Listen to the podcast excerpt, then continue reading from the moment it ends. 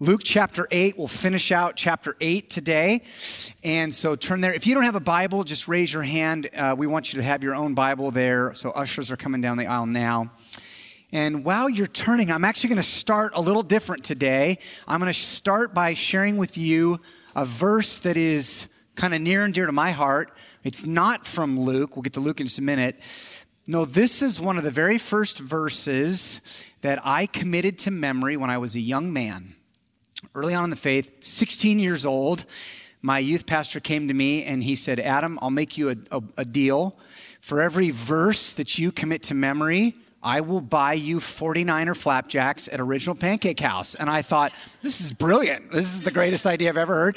I memorized 14 verses in 14 weeks. I'm not even kidding. And I, and I had amazing breakfast. And this verse is one of the, one of the very first ones that I memorized, and maybe you'll recognize it.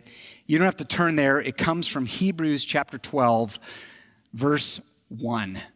Have you heard this? It goes like this Therefore, since we are surrounded by so great a cloud of witnesses, let us also lay aside every weight and sin which clings so closely, and let us run with endurance the race that is set before us, looking to Jesus the founder, and the perfecter of our faith. I love that phrase. In fact, I'm going to leave that up so you can just hover over that because that is a bit of a it's a bit of a headline for where we're headed today. This idea of Jesus being not just the founder of our faith, but the perfecter of our faith. Whoa. The whole verse is about faith. Chapter 12 Verse 1 is a, is, picks up where the writer of Hebrews had left in 11, where the writer of Hebrews talks about faith, and he, he gives us a log of all these Old Testament characters who modeled faith. And then he turns the chapter to 12 and he says, Now you run your race. And how will you run your race? You've got to look to Jesus. Why? Because Jesus is the founder and the perfecter of your faith. That word founder could also be the word author or originator. It's this idea of Jesus is writing a story, and in that story, he, he blesses people with faith. But not only is he the author of faith, he's the one who brings that faith to completion. Not only is Jesus the, the founder of your faith, Jesus is the one who has the ability and the desire to perfect it. What an idea. Did you know, River West, that when it comes to your faith, Jesus is kind of a perfectionist. He's a perfectionist. He's a little bit obsessed with your faith, okay? He has this mission, this agenda. What is it? He, he doesn't want you to stay where you are. He wants to press and move and, and, and perfect and, and do this work that only He can do to bring you to some kind of completion in your faith. When I think of this verse, I think of Jesus as an artist who's just a perfectionist. You know, have you ever watched an artist and as they create and they're just not quite satisfied yet? I'm married to an artist and she's a perfectionist too. And you think, how did you slip through that? I have no idea, but that's not, anyway. And I watch her, I'll watch her paint, and it's like nothing I've ever seen before. I'll come down into her studio and there she is, and there's an easel with a painting, and I think it looks amazing, but she looks really disturbed. And she's looking and she's squinting, and sometimes she'll stare for like a half an hour. She'll walk away, she'll come back, and then and then in a moment she'll pick up a brush and she'll just add one stroke. And then she'll go, ah. And I'm like, That's like Jesus, but with you and with your faith. If you're the piece of clay, Jesus is the sculptor. He's got out his blade, and sometimes he's applying pressure, and sometimes he's carving and cutting. If you're the canvas, Jesus is the painter. There he is. He's painting a masterpiece, and but he's never quite satisfied with where you are because he knows something. He knows your faith is so important. Your faith is what's connecting you to his power, his grace, for salvation, healing. So Jesus couldn't care more about anything in the world. Isn't that great? This morning in our study of Luke, we're going to be introduced to two people who both run to Jesus in faith.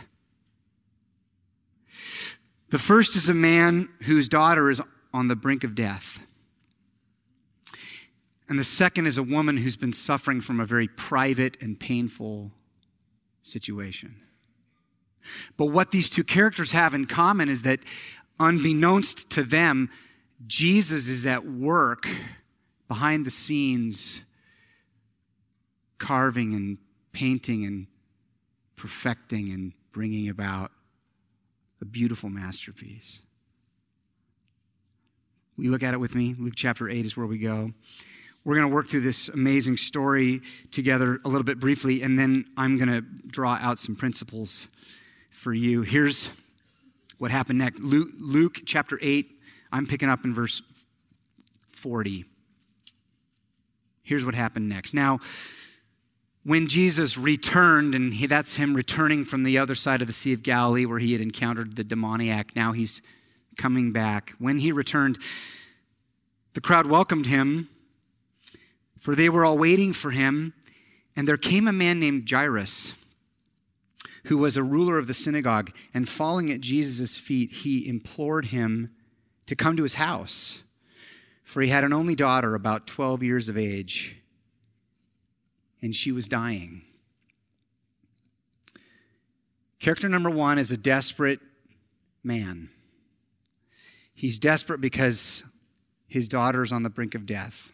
Luke tells us he was a prominent man. He had status. He was the ruler of the synagogue, which means he ran the local worship center. He would have assigned the readings and he would have organized everything. So this would have been a prominent person, but none of his prominence, none of his status, none of his power or prestige could help him now because now he finds himself in a situation that's brought him to his knees. It's a desperate situation.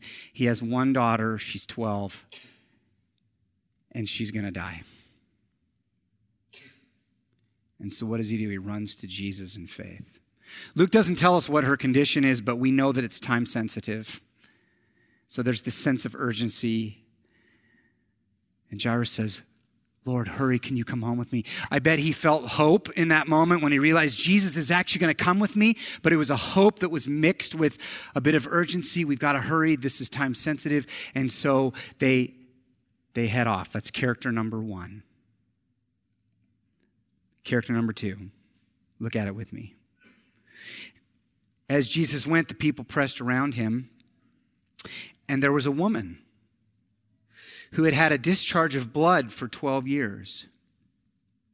And though she had spent all her living on physicians, she could not be healed by anyone. She came up behind him and touched the fringe of his garment, and immediately her discharge of blood ceased. Character number two is a woman who's desperate too. And she's living with something that's very isolating, very private, very, very dislocating. When Luke describes her condition as a discharge of blood, did you see that? That phrase shows up throughout the Old Testament, and everywhere it shows up, that phrase describes menstruation. All right? So this was almost certainly some kind of a uterine bleeding problem. And let me be honest with you this is what I love about the Bible. The Bible does not hold back the punches. The Bible's like, we're going to talk to people about real life and a real world and real situations, even situations that are a little bit sensitive. Isn't that great? And here we have a very sensitive situation. If you know anything about the Old Testament, you would know that this kind of a condition would have meant that she was for 12 years ceremonially unclean. She would have been unable to participate in anything like this. She would have been unable to participate in religion and services, so she was isolated. Think about it. Unbelievable. This week I was in the car with my wife, and my wife is such a blessing. She's so wise, and she has and I will often sort of process stuff with her that I'm studying and, and run stuff by her. And I, I said, Hey, Kathy, what do you think about this? Like, you know, get me inside of this woman's head. What would this have been like? Because I can't, I can't really understand this, right? So get me inside of her heart. What would she have been feeling? And here's what Kathy said. It was amazing. She thought about it and she said, Well, she said, I have never met a single woman who enjoys menstruation. It's like, okay, hold on. Okay. Keep talking. okay. She said, I've never met anyone. Now, take that, something that's very private, very vulnerable, extremely uncomfortable, painful, horrible. Now, take that and stretch that out every single day for 12 years. Does that give you a little bit of what she's going through? It's like, thank you. Amazing. She was desperate. And actually, if you look, Luke tells us not only was she suffering, but she spent all of her money. She exhausted her resources on physicians. Mark adds an interesting detail. He says not only had she spent all of her money, but in the process of spending all that money, Mark says she suffered greatly at the hands of many physicians. It's this idea that sometimes when you're actually trying to find a cure to something, even the process of your treatments creates additional suffering. You know, have any of you ever experienced that? You're trying to find a cure, and even in that process, it's painful and brutal, and people are poking and prodding. And especially when you consider the fact that this would have been more of an ancient ancient medicine this was probably an extremely painful suffering condition sometimes the cure brings just as much suffering as the disease right my mother in law, bless her heart, I love her. She's really into sort of um, outside the box medical medical things, you know, um, sort of, you know. Uh, so every time I go over there, she's always got a new lotion or something, and I, have learned to never tell her that I there's anything wrong with me because she'll rub something on my neck. I'm like, what was that? I have no idea. And uh, so uh, I learned from my mother-in-law about something called cupping therapy. Have you ever heard of cupping therapy? I hadn't. I, I learned about this by experience, by the way, from my mother-in-law because I was in I was in her living room and I was like, oh my my shoulders are killing me. And she was like, hold on. And she went in and she got this box. She brought out this box and she opened it and it had all of these glass suction cups okay? And i'm like this wait a minute where's this going? And she proceeded to place these suction cups on my neck. And cupping therapy how it works is they you put the cup on the on a tender spot of the skin and then you warm it up and it will draw your skin up into the cup. I have a picture just to really freak you out okay? By the way that's not me. I just want to warn that's not me that's some other poor fool. But anyway okay that's David Phelps, I think. But anyway, so it, it, the skin goes up in there, and then and then you pull the the suction cup off, and then this is what you look like afterwards. And that's what I looked like. I looked like Neo from Matrix after all the hoses pop off, and it's like ah. Anyway, please, but that's horrible. When I left my mother in law's house, my neck still hurt, by the way, and now I had all these scars, okay? Sometimes the cure causes just as much suffering as the disease. And here we have, now think about this for a minute. We have a woman who has suffered for 12 years. She spent everything. She's exhausted her resources. She's had doctors treat her unsuccessfully. She suffered and suffered and suffered. And now you can understand why she would want this situation to be private. You get it? Put yourself in her shoes. There's the crowd. There's Jesus. People are wanting to get as close as Jesus as they possibly can. Many people rubbing shoulders, bumping into Jesus. She sees an opportunity. Maybe she lived in this village, probably. She looks, she's heard about Jesus. She says, I've got an opportunity. Oh, if I could just get through that crowd, and maybe, just maybe, if I could reach my hand through. I imagine her trying to peer around one, two, three people, stretching her arm out. She grabs a hold of the fringe of his garment, which most scholars believe would be a tassel that would hang from the garment. She says, If only I could just touch the very fringe, maybe, maybe I could be healed. And Luke says, The moment she touches that tassel, immediately, you see it? Luke says, immediately the flow of blood ceased. Unbelievable. Um, immediately. like, as immediately as the wind and the waves ceased when Jesus stood at the front of a boat and said, Be quiet. That's how immediately 12 years of bleeding stopped. And I bet she could tell. I bet she felt it. I bet tears started to stream down her face. Amazing. She walked away, weeping with joy. So, right now, at this point in the story, it's all good news. The woman is healed. She's on her way. Jairus has Jesus, a captive audience. They're hustling home. But what's going to happen is that Jesus has a different agenda for these two people. He has a slightly different goal. Will you look at it? We left off at verse 45. What happened next? Jesus said, Who was it that touched me? I think he stopped dead in his tracks, okay? I think he stopped and everyone stopped with him, and Jesus said, Who touched me? When all denied it, Peter said, Master, the crowds surround you and are pressing in on you. And Jesus said, No, someone touched me. For I perceive that power has gone out from me. And when the woman saw that she was not hidden, she came trembling and falling down before him declared in the presence of all the people why she had touched him and how she had been immediately healed. And he said to her, Daughter, your faith has made you well. Go in peace. Go in peace. Amazing, amazing story. In a minute, I'm going to tell you why Jesus is pursuing this woman. What's he doing? But first, I want to actually take you right now into the head of Jairus. What is Jairus thinking in this moment? I mean, think about it.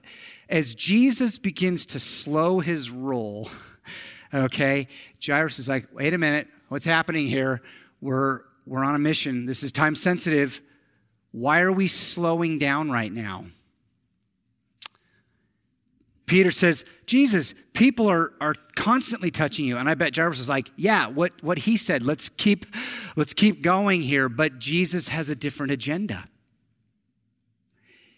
He has a different motive. Imagine what that would have been like for Jairus the sense of angst, the, the drop in his stomach. Why are we stopping? Why are we, why are we taking time on a situation that's clearly not critical when my situation is critical? Why are we, why are we pausing to talk to someone who has been healed when I've got a situation at home with a daughter who's not been healed? And it's time sensitive.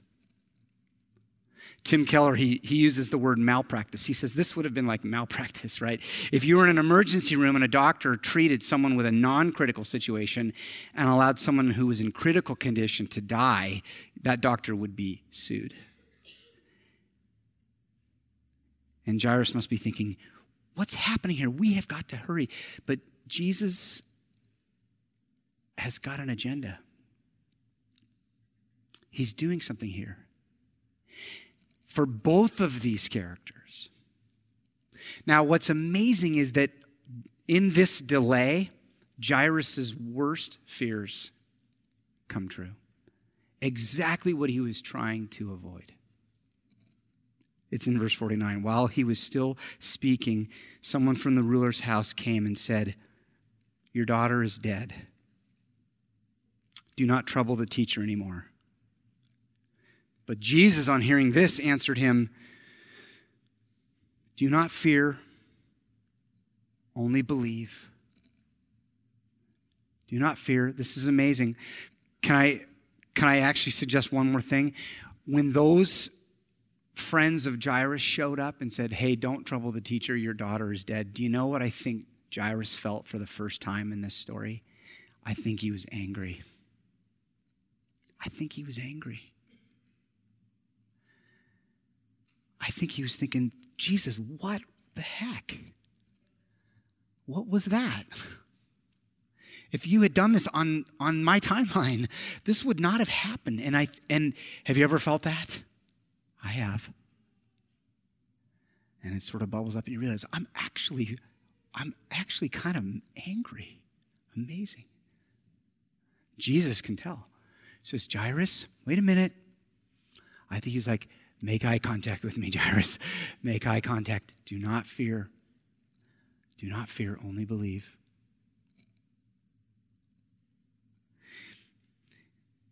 And when he came to the house, he allowed no one to enter with him except Peter and John and James and the father and mother of the child, and all were weeping and mourning for her. But he said to them, Do not weep, for she's not dead, she's sleeping.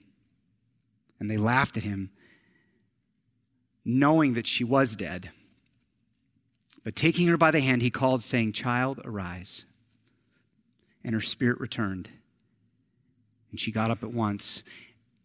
And he directed that something should be given her to eat. And her parents were amazed. But he charged them to tell no one what had happened. Now, this story is a masterpiece. And I'm going to say something I've said many times. Luke does not waste a single stroke of the pen, okay? Every part of this story is intentional, and every part of the story is for you and I to enter into this. The two characters, what I want you to realize is these two characters are protagonists, all right?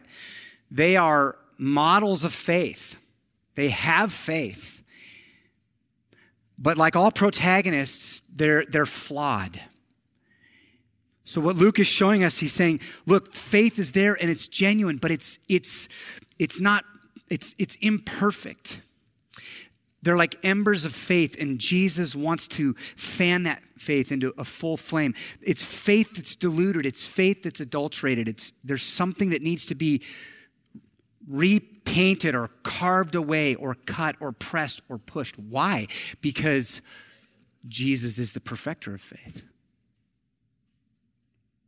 Isn't it interesting that to both of them, to both Jairus and to the woman, when Jesus says something to them, he, he talks specifically about their faith. Isn't that interesting? To the woman, he says, It was your faith that healed you. Go in peace, daughter. And to Jairus, he says, Jairus, do not fear. Only believe. Only believe. Jesus has an agenda. Brothers and sisters, can I can I suggest something to you this morning? Is it possible that this same Jesus, who's sovereign Lord, there he is, totally in control of the circumstances. He's at work behind the scenes. They don't know what he's doing, but he does. Sovereign Lord of the universe, at work behind the scenes. Why? To, sh- to shape and sculpt and press and complete and perfect faith. Is it possible that that same Christ is at work today in our world and in your life? Your life. Not just your neighbor, you. He loves you. He's concerned about you. He's watching your faith and going, I love this child. I want to press. I want to carve. I want to sculpt. I want to move. So important. So, what was the problem? What was the problem with each of these, Jairus and the woman? Could we identify it? I think we could. I'll start with the woman and then I'll talk about Jairus. When you study the commentaries, every commentator agrees that there was something superstitious about her faith. Okay? That's the word I want you to think about. It was, it was, a, it was faith, but it was, it was sort of a superstitious faith. You know what I mean by that? In her culture, it was very common to think that if you had a holy person, power could be transferred through a garment or something that they wiped their nose with or and it was this idea it was very superstitious with this idea that i can actually get just a little bit of that power if i if i just if i if i get a touch. And this is this is this woman's faith. She's thinking i don't i don't necessarily want the person. I just want a little bit of his power. So it's faith but it's man it's it's superstitious there she is. She's reaching her hand through and she's thinking, I, I just, I, I want to just get a little tiny sh- jolt. And then I want to walk away. And Jesus knows something. If I let her walk away, here's the problem. If I let her walk away, there is so much that she will miss from this interaction. That is the purpose of faith. It's superstitious. A couple years ago, I I went to Israel and it was an amazing trip and I loved it. And I got to go to a bunch of the I spent time at the Sea of Galilee. I went to Jerusalem. Amazing. It was amazing to see historical sites, to realize our faith is historical. And one of the places that we went is, uh, uh, it's called the Church of the Holy Sepulchre. All right? This church is beautiful. It's ancient. It's right in the Christian district of Old Town Jerusalem. And the belief is that this church is actually built on top of two of the most sacred spots of the Christian faith.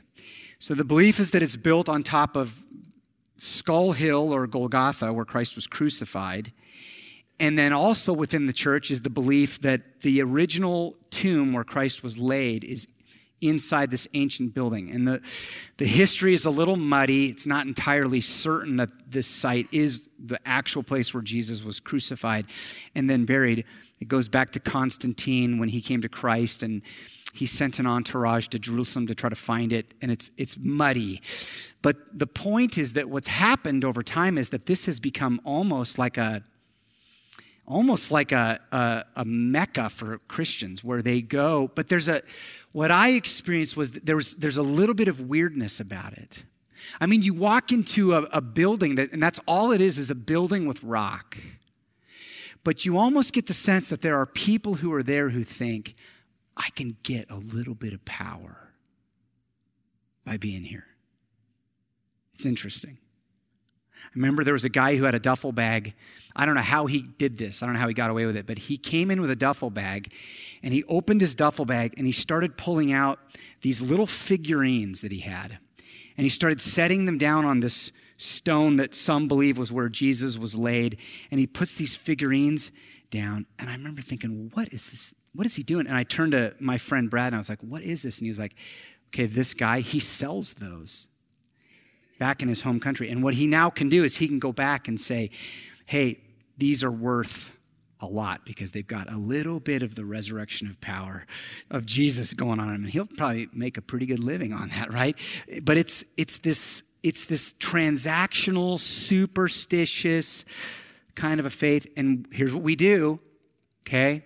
We look at that and we go, yeah, that's ridiculous. Or we look back in history and we go, yeah, that's superstitious. We, we don't have any of that. But wait a minute, wait a minute. Are you sure?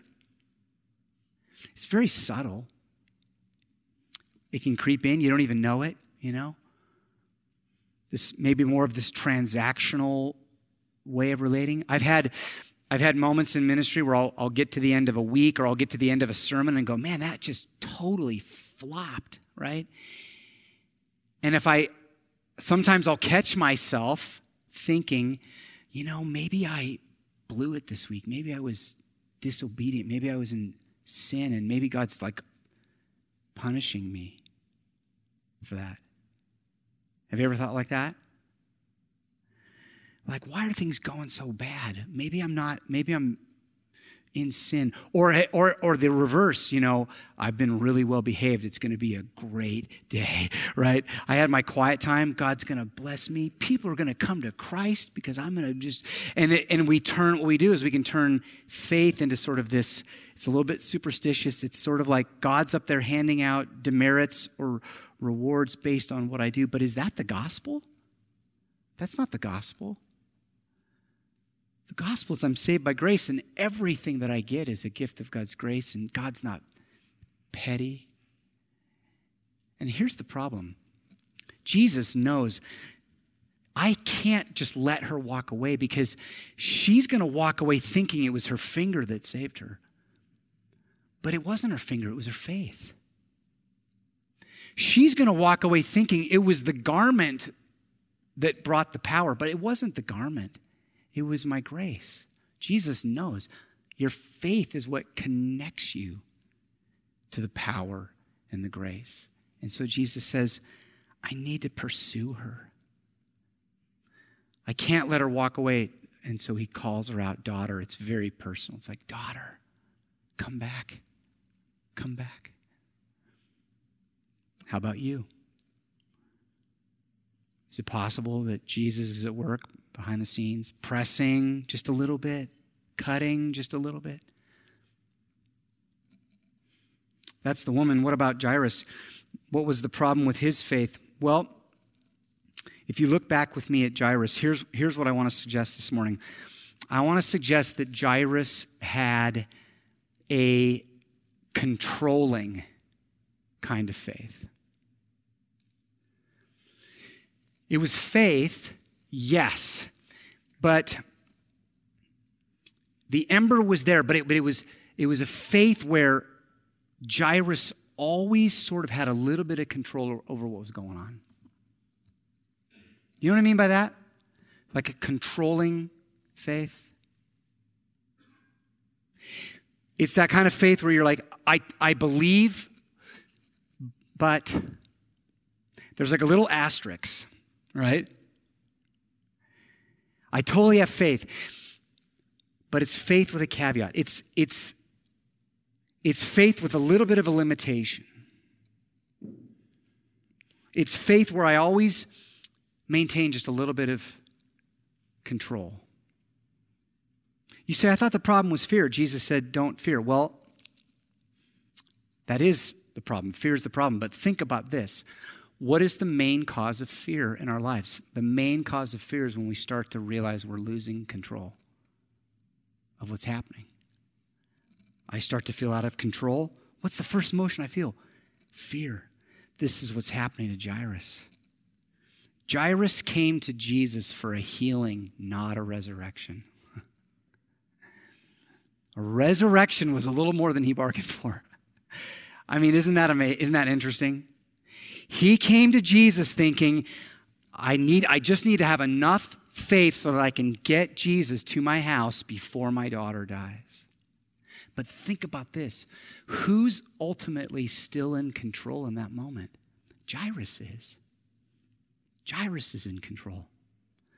And Jesus says, Jairus, I need to create a delay because for some reason in your head you think that I'm only the God of healing, not a God of resurrection.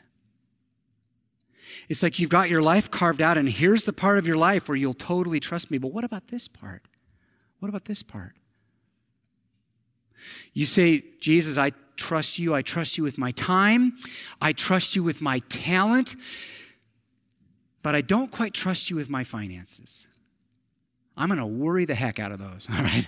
I'm going to control those. I'm going to manipulate those. I'm going to worry about it. Jesus like, really? Is that going to go well for you? I trust you, Jesus, with my friendships and all those relationships out there, but I don't trust you with my marriage. I'm going to control that and worry about that. I'm going to manipulate that a little bit. right? I trust you, Jesus, with stuff at work, but I don't trust you with my kids. And Jesus is like, I can't, I need to press. I need to push. I need to get Jairus to realize that the very same power that I would use to heal his daughter, there's no difference. It's the same power that I would bring to raise his daughter from the dead, but for some reason, he has his life carved out. And then you say, What about me? Is there a little bit of, I think we're all like Jairus. Let's be honest, okay? We're all like that a little bit. We, we want to maintain some control. And the problem is what happens when you begin to realize I'm losing control? See, that's when fear floods in. And Jesus says, Fear, the problem with fear is it's, it's like kryptonite to your faith. I love it. He, I think Jesus is looking at Jairus and he's like, I see what's happening here. He's like, Jairus, look at me, look at me. Do not fear. I know you just got some really bad news, but wait a minute. I'm still here. I'm still Lord. Do not fear. Keep believing. Keep believing. Why would he do that? Because he loves him. He loves him.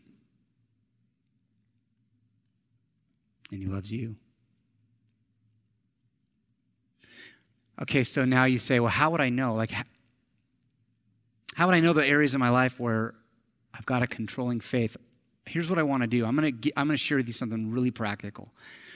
This is a way that I have learned how to pray. I didn't make this up, I learned it from a mentor, but this is a, a way of praying. It's very simple, and it comes in two steps, and they both involve your hands. Step one, you begin with your hands up. In fact, we do this with me. We just take your hands out and hold them up. And I, am I, I think this will be a blessing in your life, all right? Things are tough, things are stressful, you're, you're, you're afraid, you're, you're losing control. What do you do? You say, okay, I'm going to pray about this. You sit down, you get centered, you put your hands up, and you try to figure out what is it that I'm trying to hold on to right now? What is that thing? You almost always figure it out. You're praying, you're listening, and you're like, okay, it's this one thing. Or it's these five things or 30 there's usually 30 right? And then you think about that and then here's what you do. The next step you identify it you name it and then you turn your hands over and do that. You just turn your hands over exhale and say jesus i'm giving that over to you. I'm giving over control. I choose faith I've been trying to control that. How's that going? Not that great.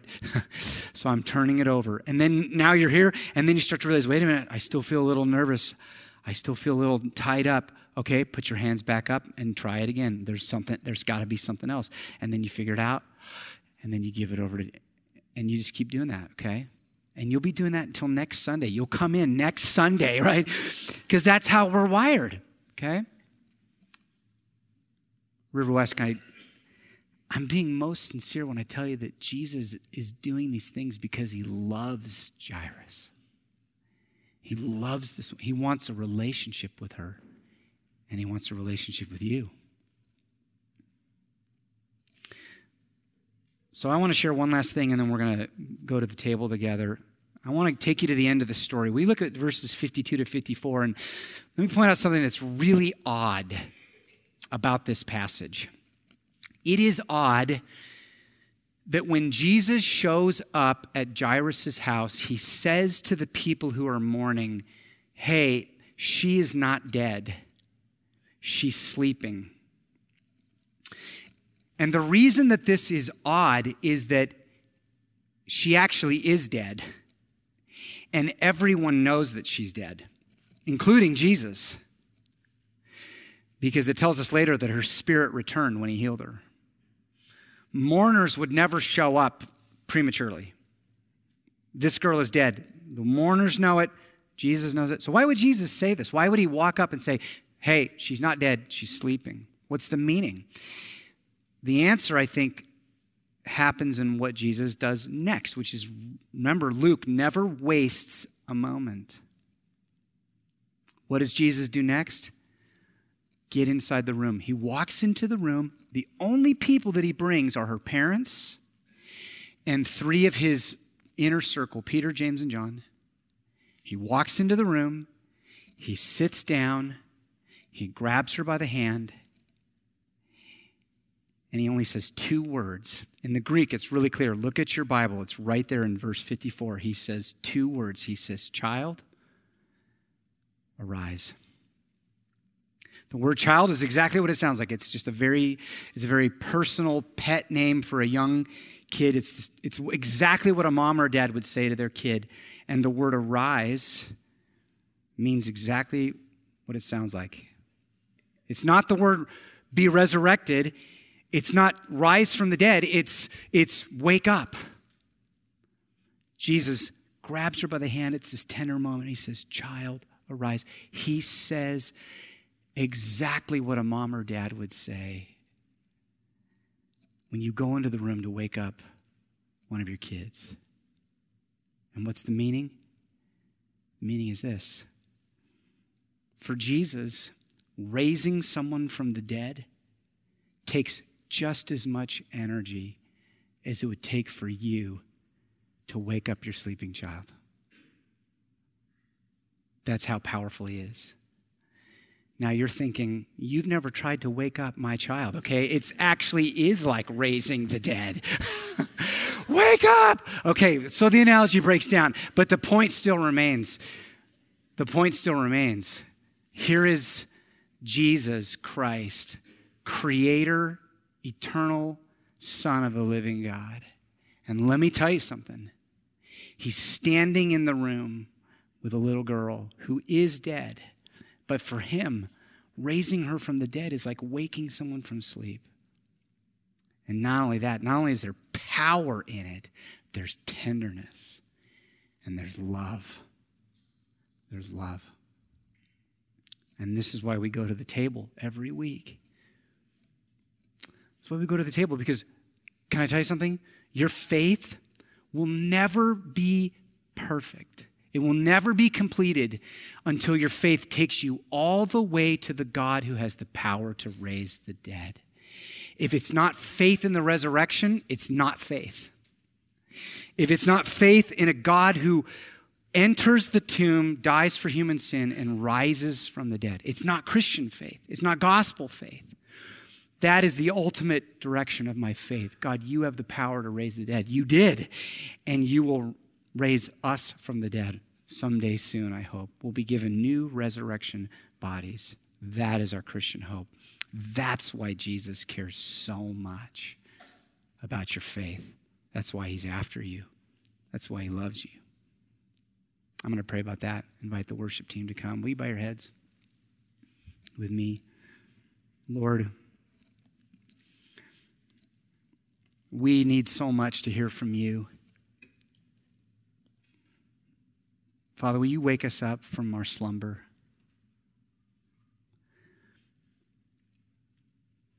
Will you carve out our hearts this morning from any dead wood? Would you open our eyes to see this morning the true reality of Christ? And God, in your grace, would you make us aware of places in our life where our faith needs to be perfected a little bit today because you love us and we want to grow. We want to be people of faith. We want to be a church of faith. We want to be passionate and joyful and deeply connected to Christ, His power and His grace, recognizing your faith is a gift to us. You're the founder of it and you're the perfecter of it. And so we say, thank you. And we love you. I know there are some who came in today carrying a heavy burden something that that they were holding on to on their own, not trusting you, and you're and I think you're very gently and lovingly saying, I want you to let go of that. Leave that at the foot of the cross this morning. Walk away. Give me, give me control over your life. If that's you, would you, in this time of worship and prayer and communion, would you give your heart to Christ again? We love you, Lord, and we pray these things together in Jesus' name. Everyone said, Amen.